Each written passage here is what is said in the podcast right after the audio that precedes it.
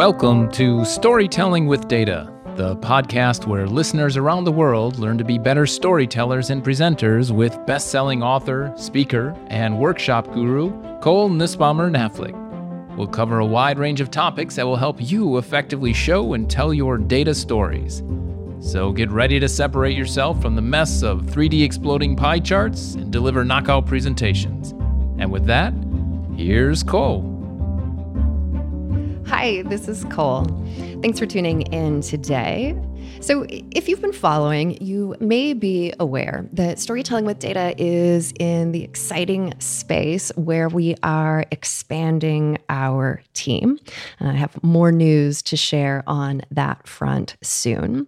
As a result of that, we have had the hiring process on our minds because we have been living and breathing it for a period of time.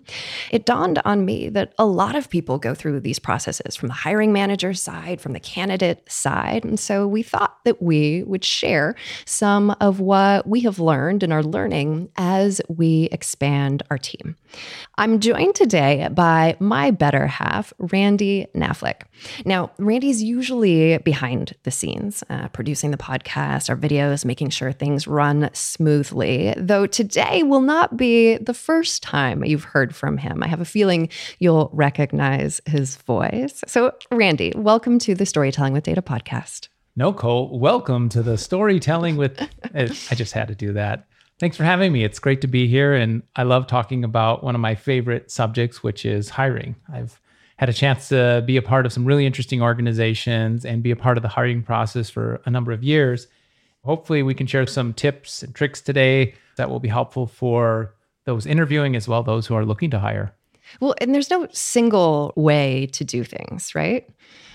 Right. There's not. When we think about the hiring process and what we hope to get out of it, there's a number of things that people don't even think about in terms of how the hiring process can be used for not only identifying great talent for your organization, but creating an amazing experience and creating ambassadors and helping people to understand what you're trying to do from an organizational standpoint. Yeah, and we'll share more insight into all of those things. But before we do, Randy, I think you have probably interviewed and hired more people than anyone else I know. Uh, I know the history there, but for the benefit of those listening, can you tell us a bit about your background? Sure. So I call myself sometimes the accidental HR exec, which means I didn't start out thinking I would go into HR. In fact, I studied music, and that was my background. And if at the time someone had said, Randy, you're going to be the head of HR someday, I probably would have been disappointed in that uh, prediction. But if somebody said, you're going to be able to help inspire people and drive change and do that all from this position of HR, that would have been more interesting.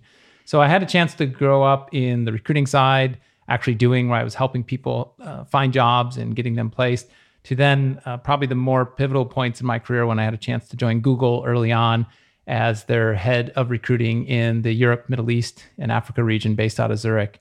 It was there that I saw the power of really leveraging an organized process for interviewing. I learned the power of truly writing great feedback and how to create amazing candidate experiences. I did that for a number of years. And after that, I joined SpaceX as the head of HR and talent acquisition and also saw uh, completely different way of hiring that has resulted in in great success.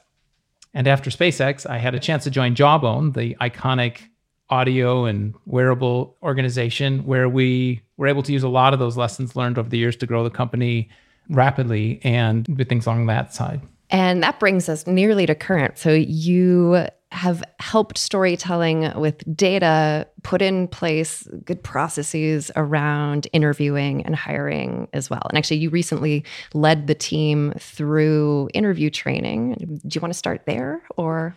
Yeah, I think interview training is fun because it gives me a chance to share some of these insights around how we can go about making more of the interview process than just that goal of is this person the right fit for this position for example, there's an immense opportunity to create people who are ambassadors and enjoy your company. Google, for example, focused on creating an amazing interview experience for people. And we would survey the people who wouldn't get an offer from Google and find out 85% of the people who didn't get an offer with Google would have recommended Google in the hiring process to a friend. which is a great testament to creating an amazing experience, being able to convey the talents of your organization and team, your mission, and essentially creating these ambassadors who then become advocates for what you're trying to do.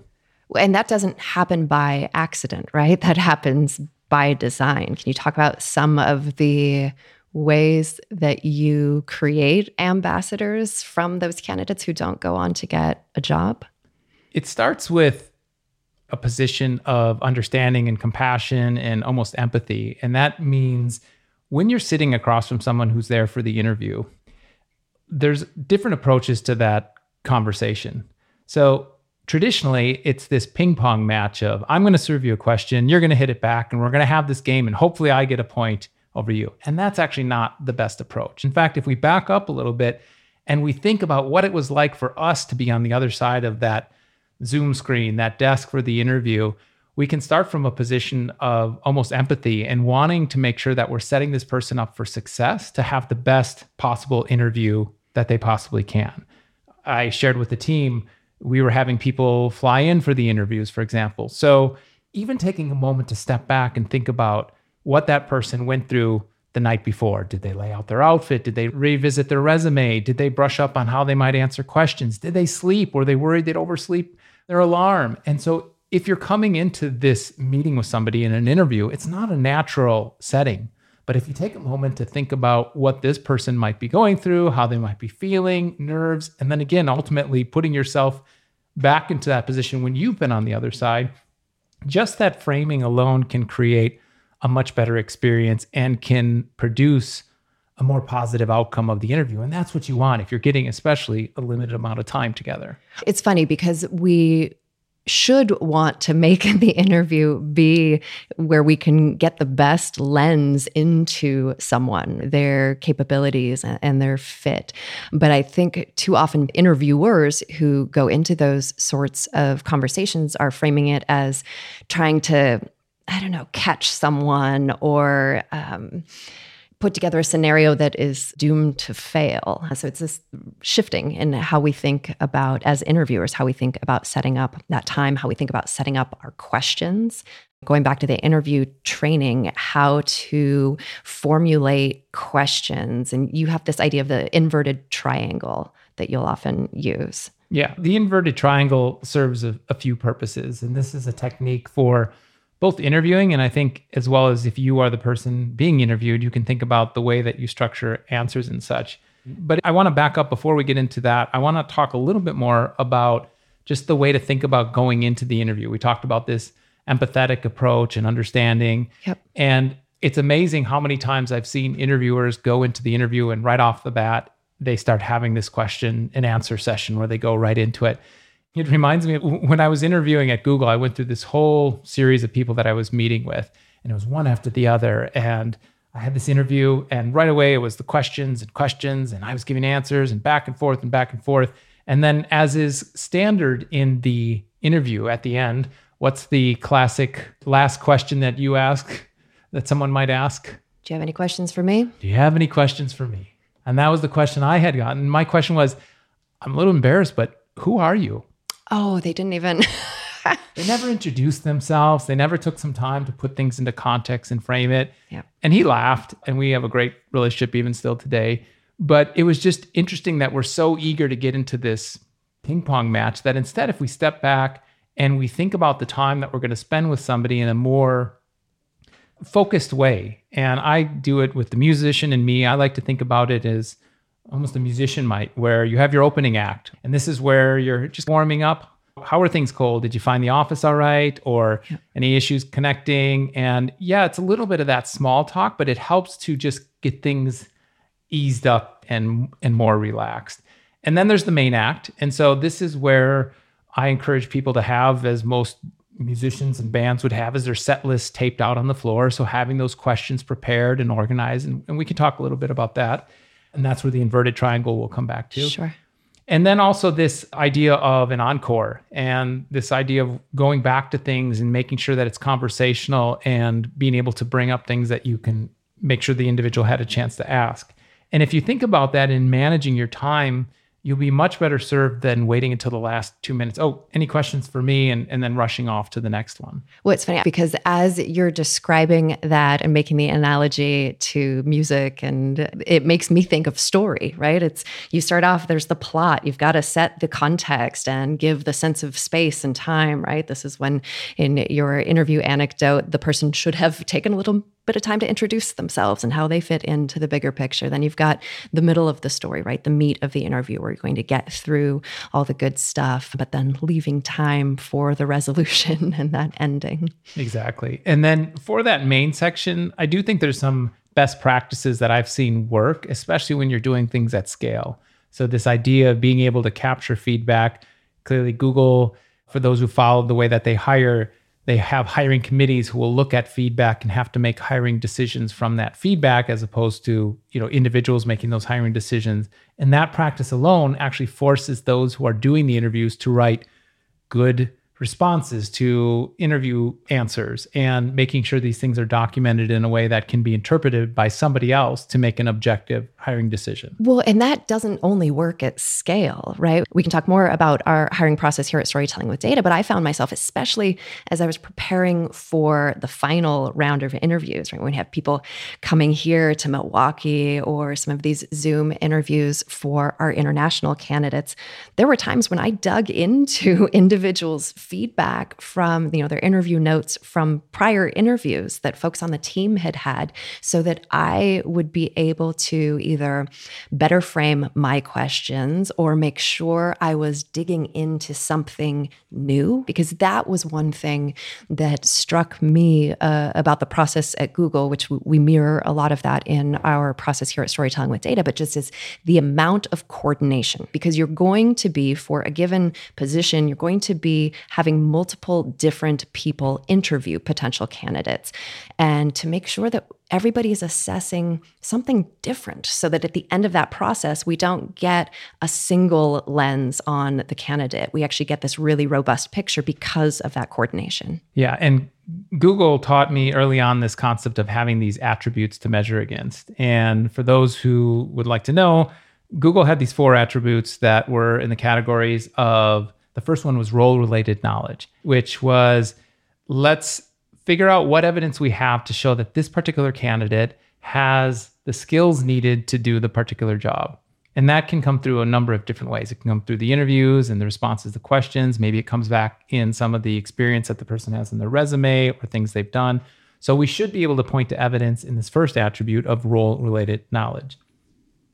The second attribute was around general cognitive ability a fancy word for what evidence do we have that this person is intelligent, that they're smart, that they can solve problems?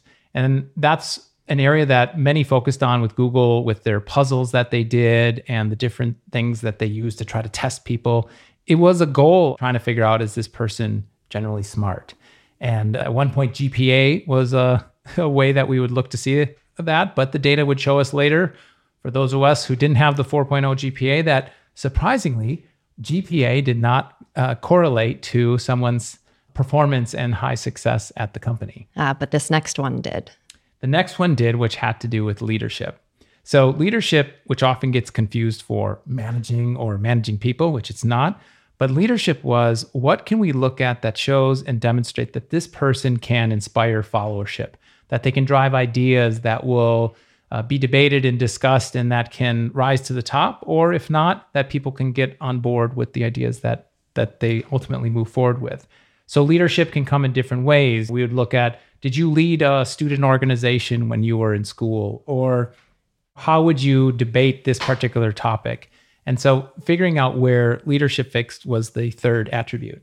And then the fourth one, we called it googliness, which was more so around how this individual would fit into the overall organization from a culture standpoint. Now, that one's evolved a bit, and I steer people away from culture fit as opposed to values fit because we benefit as an organization if we have cultural diversity, these different perspectives, we have different users of our products. We want to make sure we're represented by these different perspectives, but the values you can't compromise on. So, what is the evidence that we see where people are aligned to our mission, what we're trying to do, and our values? If we can actually start with assessing candidates with these attributes, it drives how we're going to, as you said, structure the interview. Who's going to focus on what? Where are we going to target things? How do I p- position a question that's going to extract that?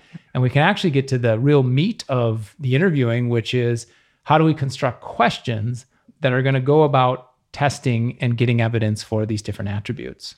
And you mentioned it earlier, but let's go back now to that inverted triangle, right? Now, thinking about these different dimensions, whether it's general cognitive ability or this role related knowledge, how do you take that pyramid principle and or the inverted triangle and come up with your question or your series of questions that are going to adequately test the thing that you're trying to test?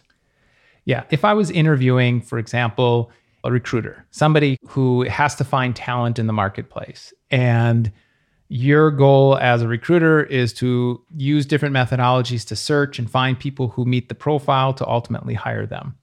And there's techniques to do that. And let's say a question that I have trying to test that role related knowledge is how would you go about finding this type of technology or expertise in a search engine using Boolean logic or on LinkedIn? How would you go about finding that? That might be my pointed question where I feel like if this person can tell me this, I'm going to be in a great position to understand if they fit this for the role related knowledge.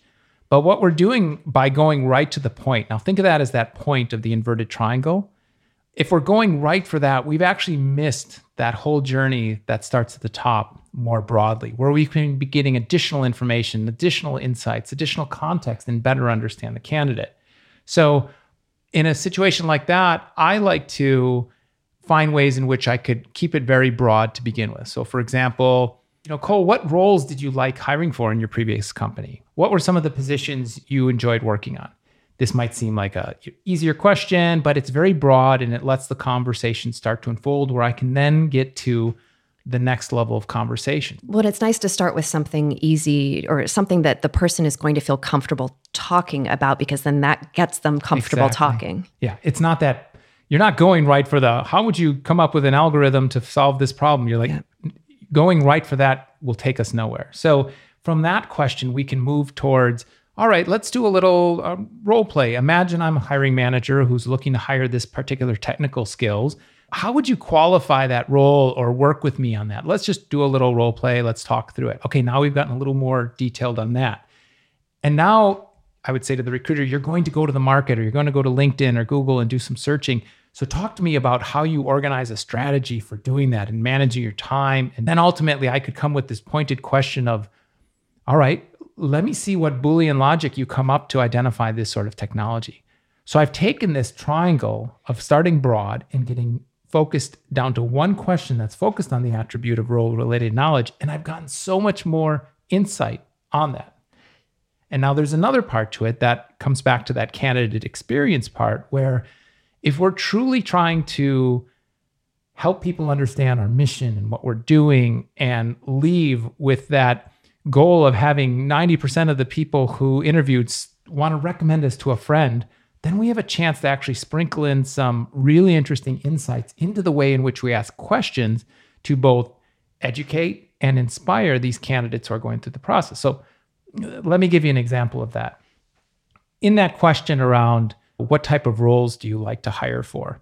If we think about something about our company that's unique or interesting, and we just intro that question with an opening line along that, it could be very interesting. For example, I could say, Cole, here at Storytelling with Data, we're looking at a large number of different roles because our growth is really incredible and we want to be able to go to market and win in all these new opportunities. I'm curious for you, what were some of those really interesting roles you had a chance to work on? Yeah, and that's so nice because it gives you this ability to share some specific context and insight about the company as well. And so, this, I think that for me, in thinking about how to structure questions, particularly in this latest round, was super useful. Starting first with what is this thing I'm going to ask about? You know, how can I use it to share something about storytelling with data that's going to give people a little bit of a lens? But then, how do I now turn that around? Start broad, get more specific in ways that are going to give me insight, not only into how this person is going to answer the questions, but also their logic and the way that they think about solving different types of problems. And actually, along those lines, and drawing back on this role related knowledge piece, one thing that I, I, did as a hiring manager at Google and that we've done consistently here when hiring at Storytelling with Data is just the more you can give a candidate a sense of what the job is going to be, right? The gives the the hiring manager and the team a lens at how people do their work, and for the candidate, it gives them a taste of you know, what is the actual day to day potentially going to look like, and so at Google, I would use a case study when I was hiring analysts into the people analytics team. Or here we use some of our normal stuff to get that lens. So, just as part of this recent process, after a certain point in the interview process, because we had it spread out where people were interviewing with various different people on the team. But at one point, we asked them to do an exercise in mm. the storytelling yep. with data community. And we'd get a couple of lenses from that. One would be understanding what they chose, why they chose to do this one, but then also to be able to see how they approached a specific problem or challenge in the data visualization world. And that becomes something that you can talk about in the interviewing process as well. The more you can do to recreate the situation, the better. In fact, I as part of what I do now is I advise founders and heads of HR on the topics of people and strategy. And I had a conversation just a few weeks ago where they had a candidate that they were in the final stages for. It was a head of HR, and the company was about to go through some pretty dramatic changes where they're going to have to be going to the organization and undoing some of the things that they had done in the past. And as you could imagine, if you give, let's say, a benefit or a perk, and now you're going to be reeling that back in because you no longer can do that, that's difficult. And not only is it a difficult thing for an organization to go through, but it's difficult to be that messenger who has to bring that to the organization. And so this particular CEO had said, We think this candidate would be great, but we're just not sure if this is someone who will have that gravitas to be in front and be able to be compassionate about the change, but also get us to move forward. And it felt like this was a risk in making this hire without that. And my response was to figure out however you can to create the most realistic situation of doing this. And there's many ways. There's no as part of the interview process. As part of the interview process. And there's no limit to what it has to be. It doesn't have to be an interview is not just as you just shared like you, part of the interview process is do an exercise. Let's see your tone, let's see your approach, let's see your thought process. That's a great way to get firsthand understanding of someone. So in this case, my recommendation to the CEO was let's bring this candidate in in front of the executive team. Let's prep the executive team and we'll say, we are bringing in a final candidate and we want to give them a problem to present to us as a change that has to happen. And let's see what it feels like. Let's see it firsthand. Now, it, is it a real world situation? No, but it's pretty darn close. I mean, candidate interviewing isn't natural as it is. So, what we agreed on is we went with the idea of telling the candidate the evening before that one of the next steps for the next day's interview was going to be to deliver some change news to the executive team in whatever way they felt would make sense. And, and sim- were you were you specific then on what the issue was? Yeah. yeah. The, okay. the issue was we just chose one like let's say there's an open vacation policy, one where you don't track, but now suddenly you're going to have to flip to tracked vacation. That's big change. So we want you to now share this news with the executive team as the change that needs to take place and see how it happens. And so using this, you can go into this situation to actually see how somebody interacts and, and responds. And that will give you far more data and evidence to make a hiring decision, then tell me about your strengths. Right. Or tell me about a time when, which can be useful, but going back on the value fit that you talked about before, what a great way to get a lens into that because different people will approach that very differently, I imagine. And so then you get to see you know who's speaking in the sort of words that are you know addressing our employees in the right way or addressing the execs in the right way. And yeah who's going to fit and be able to help hit the ground running in that space. There is a part to that that i think is important to call out. One of the things that google did in the interview process was especially for engineering talent is a lot of whiteboarding. All right? Yep. go to the whiteboard. All right how would you implement this? Let's see your thought process how you work that out And that was great because, as you said, the more you can do to see what it would be like to work with somebody, and as you and I both remember, a lot of whiteboarding happens at Google. And so you want to see how somebody interacts in that way. But one of the things we found was that, for example, with our engineering population, we were getting feedback that women engineers didn't necessarily want to go to the whiteboard and white in a way that it was a way that they felt they could do their best work for explaining how they would go about answering a particular question. And so now you have a bit of a dilemma. Do you have somebody who says, This isn't my best way of conveying my ideas and response, as opposed to I like to sit down across from you on paper, push things back and forth? Uh. And so one of the things that we looked at was if the spirit was, How do we make sure that this person can do their best possible work? we looked for ways in which we could modify the hiring process, not lowering or changing any bars per se, but instead, how do we find a way that we can do the interview process to make sure that this person can do their best work? And we found out that first we gave candidates ultimately the option. Would you prefer to go to the whiteboard and explain this, or do you want to write this on paper here?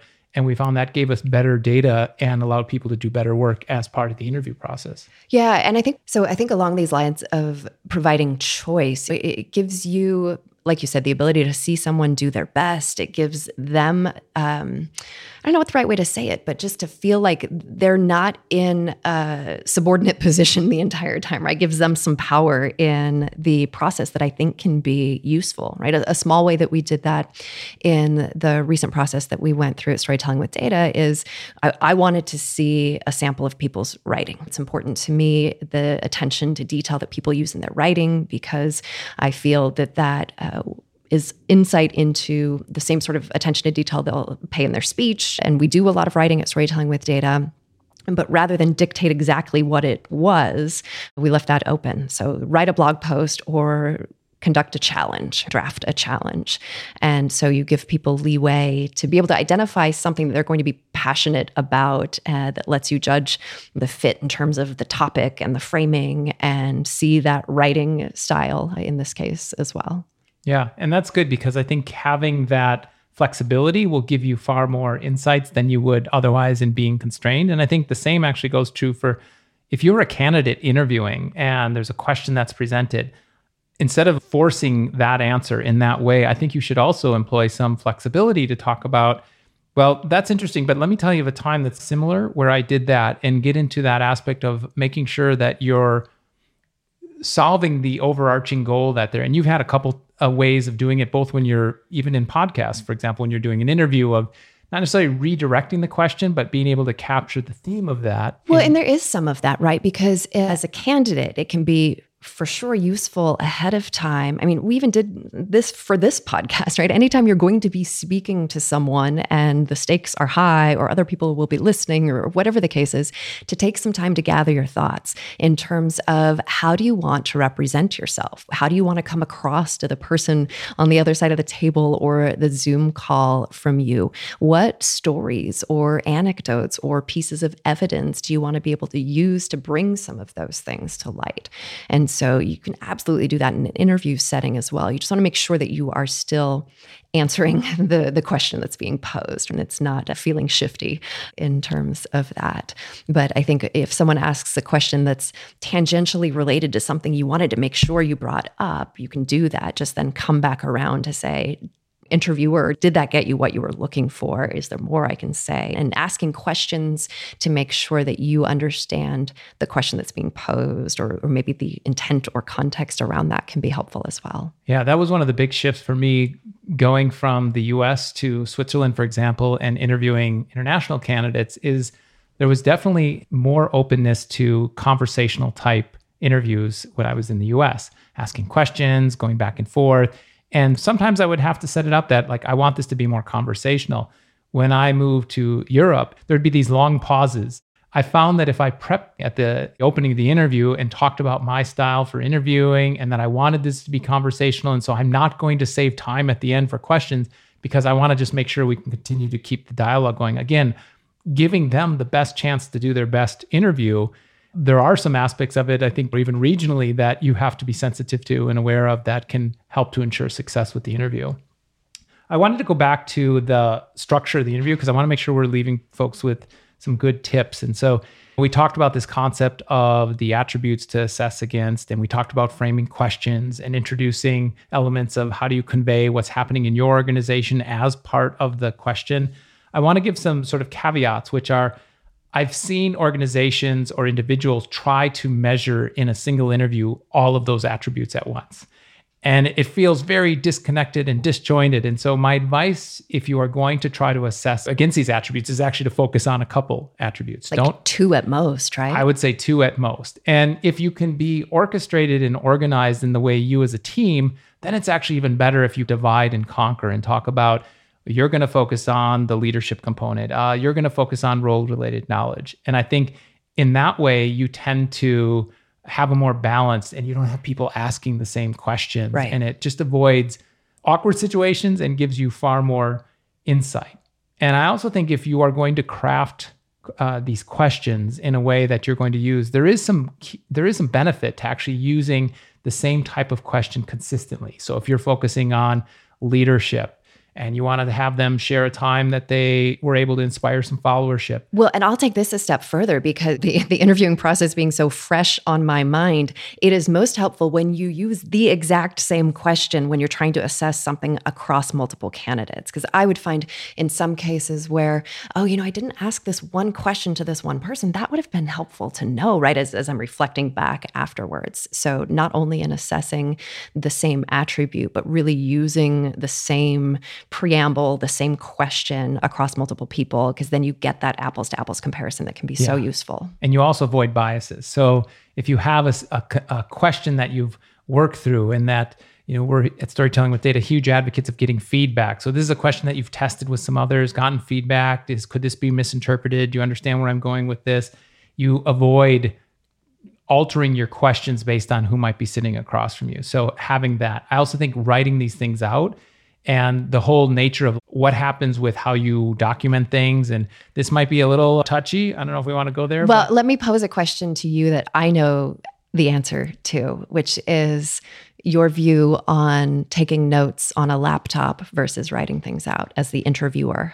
Yeah. So I'm I'm a little old school. I feel like humans have evolved with the rock and the chisel to the paper and the pen. And just recently, in the grand scheme, we've gotten to laptops and phones. And for me, I think there's a benefit in writing because what happens when we write and we try to capture notes from a conversation, we're doing just that. We're capturing key components.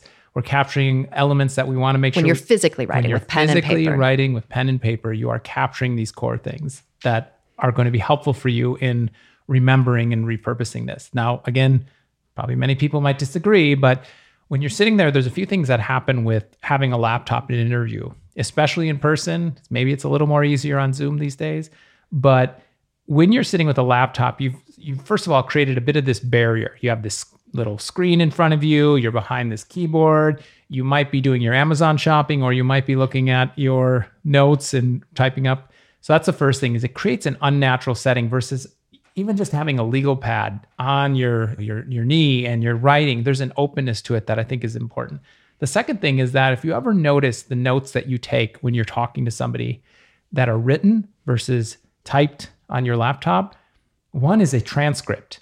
And I don't know about you, but have you ever noticed your notes that you're taking when you're talking to someone that are written on a laptop versus uh, handwritten on a piece of paper? And what you'll find is that the laptop tends to be this transcript. And I don't know about you, but I don't like reading through like a court deposition because you don't capture all of the points. And often it's not as coherent as you think it is as you're typing that versus really pulling away those salient points that you write down on physical paper with a physical pen.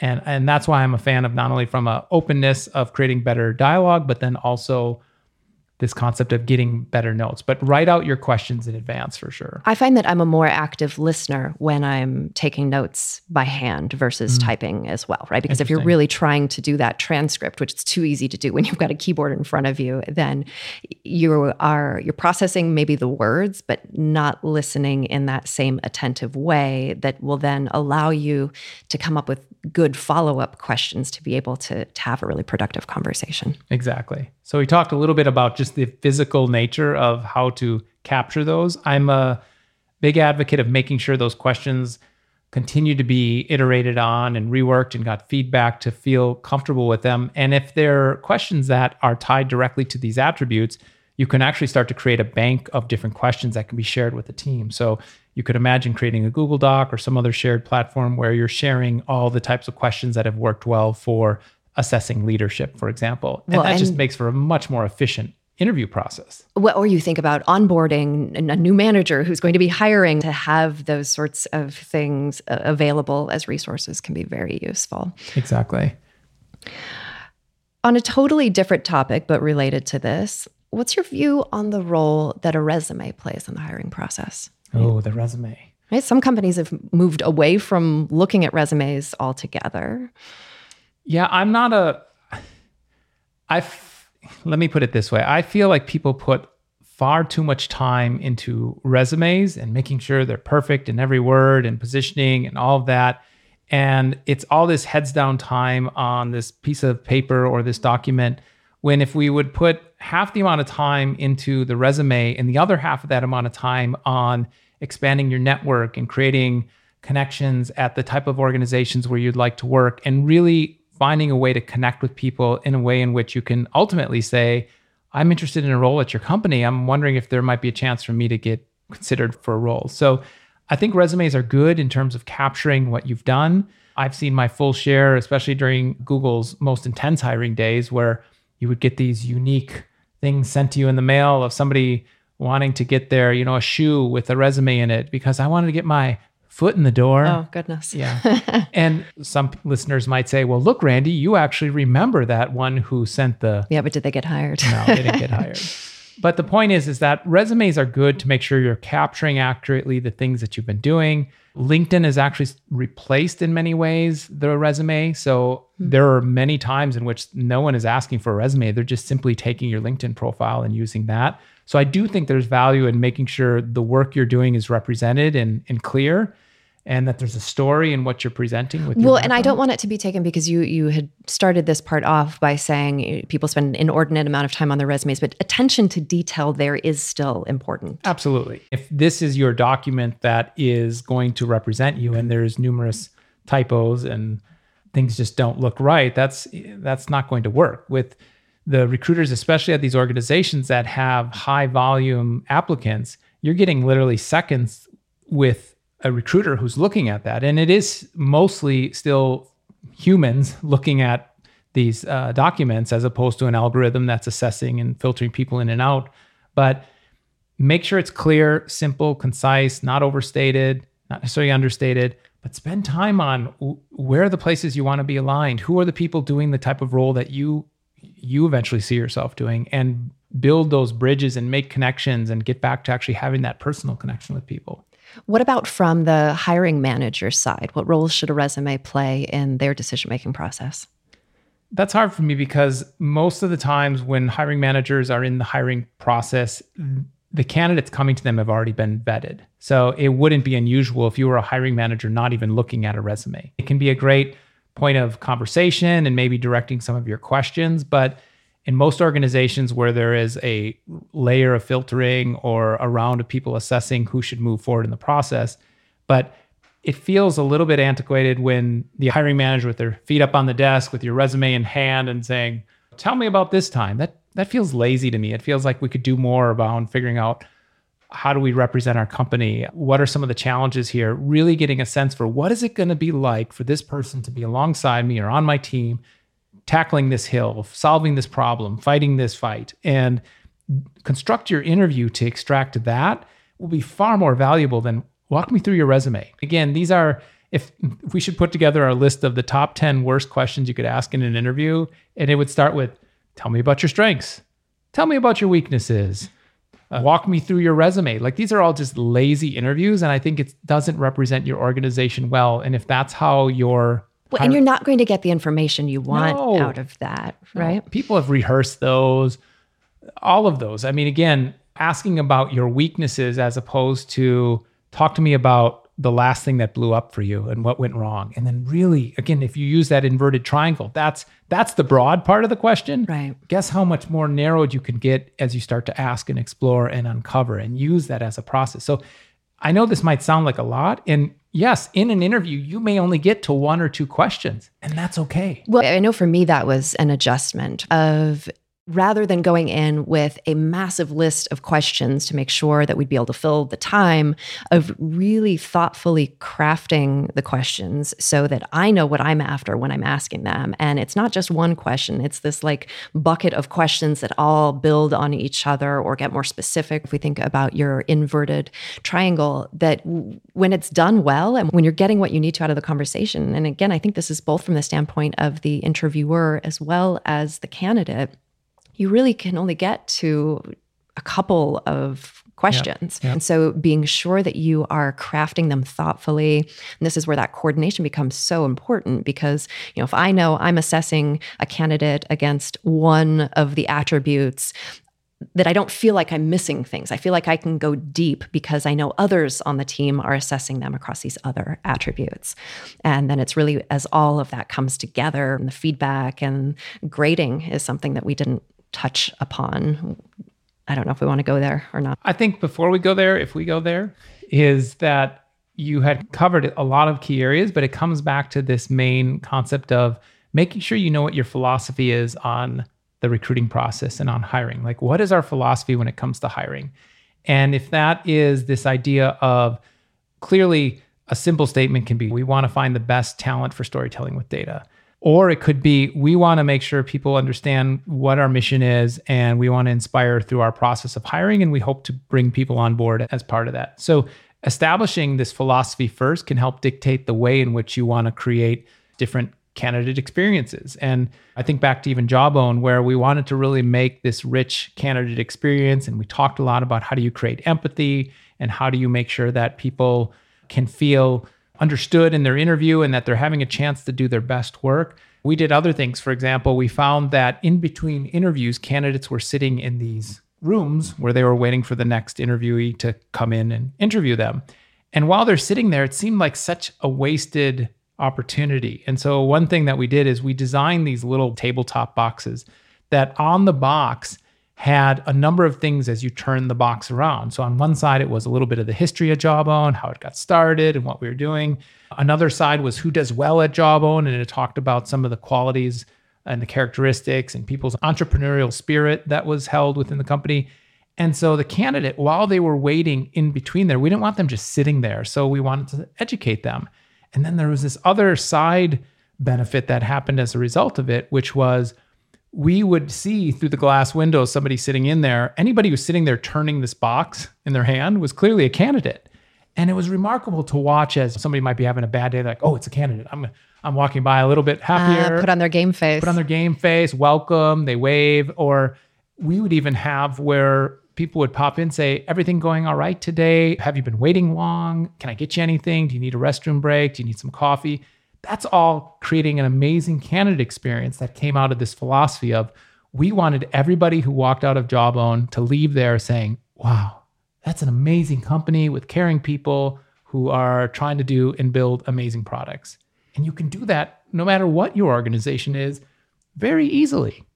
I want to go back to a topic that you mentioned in passing earlier, but feedback, the feedback that an interviewer writes after an interview. Can you talk a little bit about what role that plays and how to approach it and why?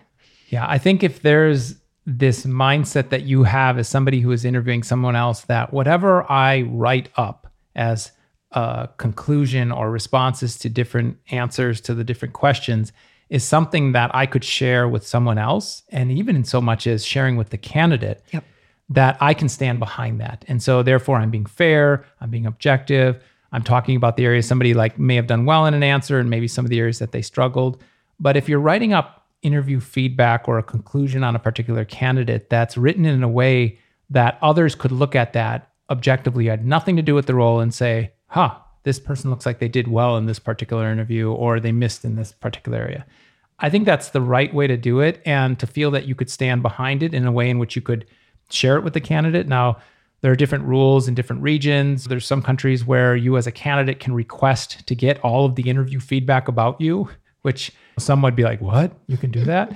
And I think operating under that idea that anything that you write could and should be shared in, in a way will help you to focus on the specifics that are specific to identifying this person's a good fit for the role. Like your assessment, what are the indications that they can do well in this role? And what are the areas that you have concerns? And writing and being thoughtful about that is important. And so just coming back to like really practical tips, not only having those questions written out. So I'll just share my best practices.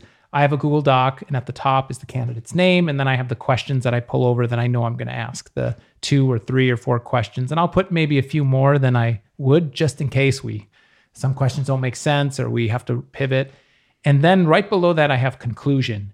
And then the rest of the page is blank. And I usually bring another blank page with it because as we talked about writing via hand versus on a, and I will take notes and go through the questions. And I will then at the end of it summarize a conclusion that is supported by the facts or the observations that I had in the other pieces. But I think adopting this idea of being open will help you to stay consistent with assessing people fairly and really sticking to like where somebody you know did well in an answer and where they may have missed and the way that we use the feedback in our process at storytelling with data, so every interviewer was writing feedback after their sessions, but they weren't necessarily sharing it the whole way through. And I think that's a good practice. Some would debate on this. So uh, those who might be in large organizations may recall back to interviews they did where they're up next for the interview and the previous interviewer is coming out and then there's the little conversation that takes place. And I worry about that and I often advise companies to not do that because it kind of in, introduces bias. It absolutely introduces bias.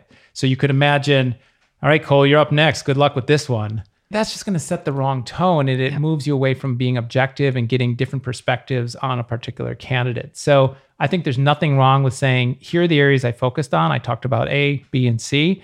And also saying you may want to dig into D and E because I didn't get a chance to, but I think there might be some benefit to digging into there. I think that's great. It feels coordinated but it doesn't introduce bias. And so if you are getting feedback, we're funny that way because we really try to don't tell me, don't give me any feedback. Let right. me let me assess. We're right. really specific of keeping this almost like this wall of information so that you can truly assess objectively. So well, and letting each individual assess on their own, but then coming together to have exactly. a good conversation. Yeah. Google's model with the hiring committees, I thought was fantastic because we had multiple committees were people who were not involved in the interview themselves. So people in similar roles and some more senior roles would look at that interview feedback for each candidate and then make a consensus as a group. And from there, the consensus from that group would go up to the headquarter group, where there would be another group that would look at their feedback and recommendations. And then ultimately, it but that's like crazy intense. I'm looking at you thinking of our world. Uh, we're too small for a hiring committee in that way. Or how would you respond to that? Well, first, I would say Google's clearly an example of being able to hire at scale with a process that was super thorough, very consistent, and uh, repeatable. And we would create these committees all over the world, and, and we did. And I think you don't have to go to that extreme if you're a small organization, and we didn't either, but certainly coming together as a smaller team and discussing openly and setting some framework for it around there's not one view that's going to trump it. And clearly different personalities may dominate but your job as the leader is to help make sure you're collecting all the information looking at it objectively and then ultimately making the best hiring or no hiring decision from that. All right. Are there any topics we missed? I think we covered a lot of hopefully helpful hints, both from a hiring manager standpoint and candidate. But companies are going to be swinging back to some significant growth. Most all the companies that I'm helping are growing aggressively. And so this is an important skill. And I will emphasize, like the musician to me, it's the 10,000 hours to become an expert violinist. Like it's the 10,000 hours of interviewing as well to help you get to that place. So get feedback, continue to practice. It's it's no different than growing as a data viz expert, it's you want to continue to hone your skills and practice and not be frustrated right out of the gate because you feel like you're not great at it. It is a learned skill. You learn from listening to others, you learn from getting feedback. And so this is a skill that will serve you so well for the rest of your career. And for the person who is preparing for an interview tomorrow, what practical piece of advice would you leave them with today? I would say think of story. And I would say, think of skills and areas of expertise and find ways to bridge the two together. So if you find that it's one thing to say I'm highly organized and efficient and I'm able to multitask and get things done without dropping a ball. That's a great, quippy response. But what's more powerful is to impart the story behind it, which is I'm very organized. And I can remember back to uh, this organization I was with where there were so many different parts, and I saw it as an opportunity to jump in and I put in this process and I did that. And so I think a very simple exercise you can do if you have that interview tomorrow is on the one page of your uh, uh, of a sheet of paper write all those qualities and skills that really separate you from everyone else and then right across from them share some of the stories that are helpful to make sure those are remembered and conveyed what about for the person who's prepping to be the interviewer tomorrow? What should they make sure they do between now and that interview time? Hopefully, we've shared a few tips that will be relevant for that interview tomorrow. But I think the most important thing would be to really think about the structure of the time that you're going to spend with the candidate. I think write if you need to in, in letters somewhere compassion or empathy, or really find ways to connect and break down any of that concept of a ping pong match. And instead, this is another person that we're going to see if this is someone that I could work with. And then be very diligent about what are you trying to measure in this conversation? What are the attributes you're looking at, assessing against? And then looking at those questions. What are the questions that you plan to ask? And do you feel that these are going to help you to extract that and perhaps get feedback on those questions as well? Awesome. Great tips. I hope those listening have enjoyed hearing a little bit more about the hiring process and the art of the interview. Randy, thanks so much for sitting down with me today in front of the microphone. Thank you. It was great. I'm always happy to share that. And I'm excited what we're soon going to share about storytelling with data's growth. Awesome. So, with that, for those listening, be sure to follow us on Twitter and LinkedIn. Also, check out our newly revived YouTube channel where we're posting regular video content. And of course, explore all the great resources at storytellingwithdata.com. Thanks for listening.